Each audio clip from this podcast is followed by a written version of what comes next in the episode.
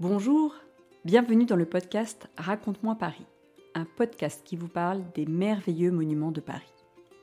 Aujourd'hui, je vous emmène à l'Opéra Garnier, ce lieu magique où il est possible de voir des ballets et écouter des opéras. Un monument somptueux, tellement somptueux qu'on l'appelle aussi le Palais Garnier.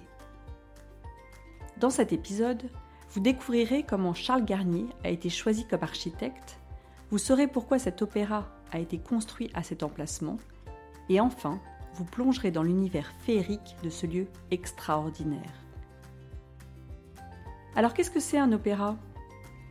L'opéra, c'est à la fois une histoire mise en musique avec des chanteurs accompagnés d'un orchestre, et c'est aussi le lieu où l'on va écouter ce genre d'œuvre. C'est comme une sorte de théâtre. Vous êtes prêts? C'est un événement politique qui va entraîner la construction de l'Opéra Garnier. Nous voici en 1858. L'empereur Napoléon III et sa femme Eugénie sont victimes d'un attentat dans lequel ils faillirent périr.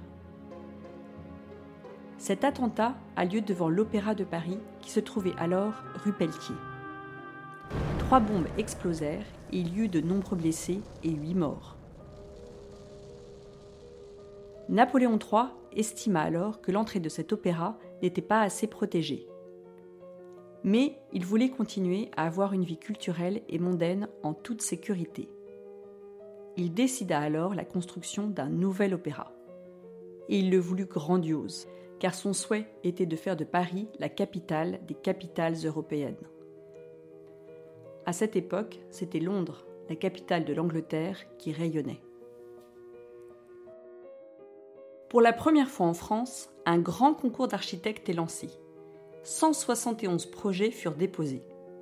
C'est un concours anonyme, c'est-à-dire qu'on ne connaît pas le nom de la personne qui dépose le projet. C'est un inconnu qui remporte le concours. Il s'appelle Charles Garnier. Il est jeune, il a 36 ans, et il n'a réalisé à cette date qu'une chapelle et un immeuble. Mais il a obtenu le premier prix de Rome, une prestigieuse distinction qui atteste de son talent.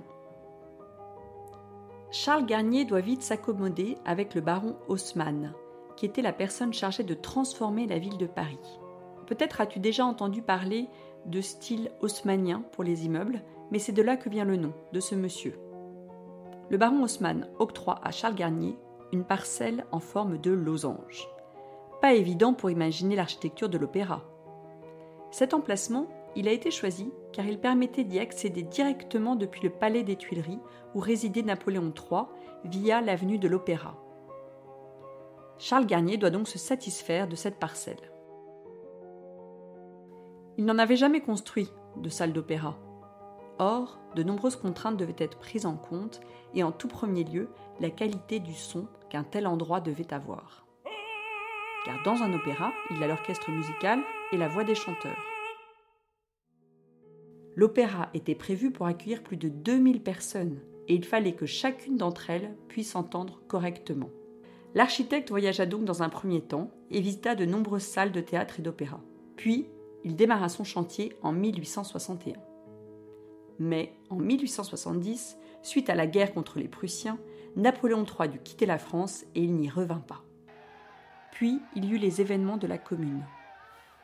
La Commune, c'est une rébellion française qui a duré près de deux mois et qui a été très violente. Les communards, en réaction contre le pouvoir en place, ont détruit de nombreux monuments, comme le palais des Tuileries, le palais d'Orsay, également l'hôtel de ville et sa bibliothèque qui contenait 80 000 livres anciens qui disparurent. Il fut question aussi de brûler l'opéra, il fut sauvé car l'autre opéra, l'opéra Le Pelletier, brûla lors d'un incendie. Il n'y avait donc plus d'opéra dans Paris. L'opéra Garnier, en partie construit, apparaît alors comme la seule alternative. Il fut donc décidé de terminer les travaux, et l'opéra fut achevé en 1874, 14 ans après la pose de la première pierre.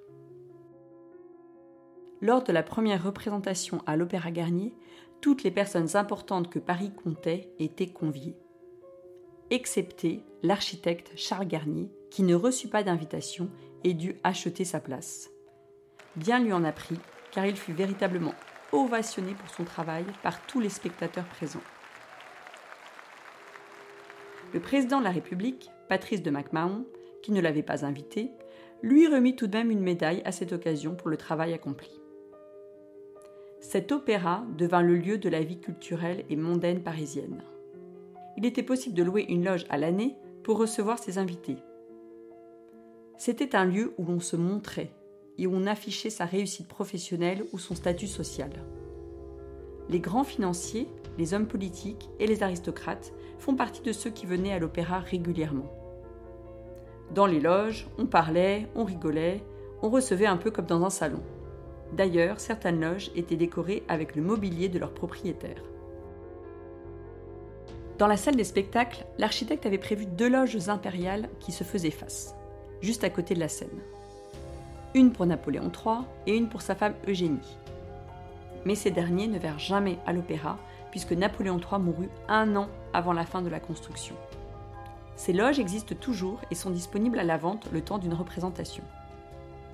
En réalité, elles ne sont pas les meilleures places pour voir le spectacle, mais en revanche, c'est le meilleur endroit pour être vu de tous les spectateurs présents. Lorsque l'on pénètre dans l'entrée de l'opéra, on est ébloui. La décoration est somptueuse avec des mélanges de marbre, de pierres de couleur et de peintures d'or. Il y a un escalier monumental comme on en trouve dans les châteaux. À l'étage, en haut de l'escalier, il y a des petits balcons où les premiers arrivés pouvaient se tenir pour observer les arrivants et surtout être vus. Tu peux imaginer les femmes avec leurs robes à crinoline et les hommes en costume. Tous rivalisaient d'élégance. Le spectacle était non seulement sur scène, mais également dans l'assistance. La grande salle des spectacles a été conçue sur des tons d'or et de pourpre. Charles Garnier l'a voulu sobre pour laisser toute la lumière sur le spectacle. Au plafond, il y avait une peinture assez classique. Mais au siècle dernier, le ministre de la Culture André Malraux demanda à l'artiste peintre Marc Chagall de créer une autre peinture plus colorée pour remplacer l'ancienne. Cela représenta un travail de deux ans pour peindre une toile d'une surface de 200 mètres carrés. Pour te faire une idée, demande à tes parents la surface de ta chambre et tu pourras ainsi faire le calcul et imaginer l'espace que cela représente, 200 mètres carrés. C'est très grand. Marc Chagall a conçu cette immense peinture sur le thème d'opéra et de ballets célèbres tels que Carmen, la flûte enchantée ou encore Roméo et Juliette. Et figure-toi que l'ancienne peinture est toujours à sa place sous la nouvelle, intacte, séparée par un petit espace de 10 cm.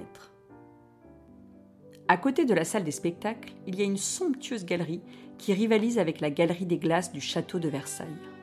Elle est richement décorée sur le thème de la musique. Peinture, dorures et boiseries forment un harmonieux décor. Deux visages se font face en hauteur et il paraît qu'il s'agit de la représentation de Charles Garnier sous les traits du dieu Hermès et de sa femme Louise. Certains disent aussi qu'au départ, ces visages devaient représenter Napoléon III et sa femme Eugénie. C'est dans cette magnifique galerie appelée foyer que l'on venait à l'entracte boire un verre, et c'est toujours le cas aujourd'hui. Cet opéra a été pour Charles Garnier l'œuvre de sa vie. Il y déposa d'ailleurs sa signature, ce qui était très nouveau pour un architecte. Mais il voulut faire comme les peintres qui signaient leurs œuvres. Après cela, il fit également l'opéra de Monaco, ainsi que de somptueuses villas. De manière plus modeste mais plus amusante, il fit les plans du manège du Jardin du Luxembourg à Paris, ce beau carrousel avec des chevaux en bois où tu peux aller pour t'amuser à attraper le plus d'anneaux possible avec une baguette. Si on appelle ce lieu l'opéra, il y a aussi de nombreux ballets. Un ballet, c'est un spectacle de danse. Je te raconte. Louis XIV aimait la danse et la musique. Il dansait depuis l'âge de 7 ans et se produisait sur scène. À 15 ans, il incarnait le soleil dans un ballet il voulut que la France brille par cet art et se distingue vis-à-vis de son voisin l'Italie. Il crée alors en 1661 l'Académie royale de danse et quelques années plus tard, il crée un conservatoire de danse qui formait gratuitement les jeunes élèves. Ce conservatoire existe toujours aujourd'hui, plus de 300 ans plus tard. Dans cette école sont formées les plus grandes danseuses et les plus grands danseurs. Ils travaillent beaucoup pour parvenir à un niveau d'excellence qui est reconnu dans le monde entier. Et pourquoi appelle-t-on les élèves de l'école de danse les petits rats de l'opéra? On ne sait pas exactement pourquoi. Il y a différentes explications. L'une d'elles raconte qu'on les appelle ainsi à cause du bruit que faisaient les petits élèves avec leurs chaussons lors de leur répétition de danse sous les combles de l'opéra. Un bruit semblable à de petits rats. Ces petits rats ont été sublimés et enchantés grâce aux nombreux tableaux réalisés par le célèbre peintre Degas, qui passa de nombreuses heures à les observer et à les dessiner. L'Opéra Garnier est un monument exceptionnel que l'on peut visiter dans la journée. On peut aussi assister à une de ses représentations. L'opéra est ouvert à tout le monde et contrairement à ce que l'on pourrait croire, c'est assez accessible car le premier prix des places est à 15 euros. Les spectateurs seront alors placés tout en haut de la salle. Mais cet emplacement est appelé le paradis car il paraît que le son est meilleur en hauteur idéal pour écouter un opéra. J'espère que tu as aimé cet épisode et que cela t'a donné envie d'aller un jour à l'opéra. Il y a des visites guidées pour les familles. Je mets le lien dans les notes de l'épisode et sur le site raconte-moi-paris.com. Merci d'avoir écouté cet épisode.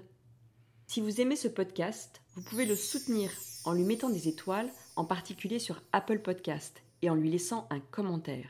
Et vous pouvez aussi vous y abonner pour être prévenu des prochains épisodes. À bientôt!